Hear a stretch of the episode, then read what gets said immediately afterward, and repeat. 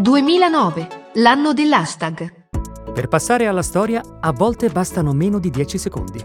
9,58 per l'esattezza bastano a un atleta giamaicano per disintegrare il record del mondo e diventare nel 2009 l'uomo più veloce di tutti i tempi, sfiorando i 45 km orari.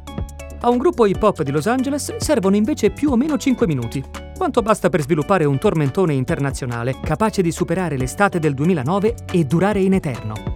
That tonight gonna be a good, good night feeling. Altre volte, invece, la rivoluzione ha un passo più lento e una storia, per essere tale, ha bisogno di tempo. Che ne pensate di usare il cancelletto per i gruppi? Invio. A cinguettare questa strana domanda dal suo account Twitter, in un caldo pomeriggio di San Francisco, è un certo Chris Messina, 26 anni. Chris è un blogger smanettone che lavora nel settore informatico.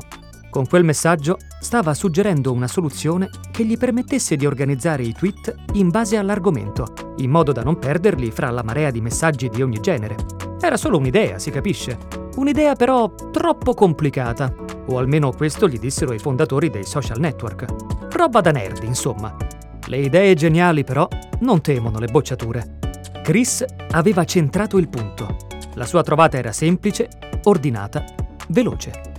Il cancelletto, fino a quel momento simbolo misterioso sulle tastiere dell'utente medio, sarebbe diventato hashtag.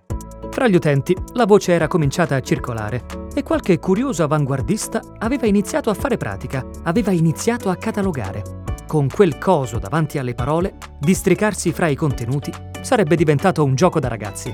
E così fu. Due anni dopo, nel 2009 appunto, l'intuizione di Chris era passata alla storia, entrando ufficialmente a far parte delle regole di Twitter.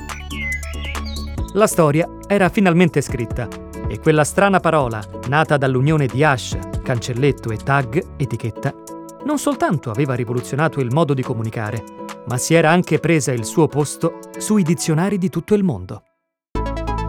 2009, l'anno dell'hashtag.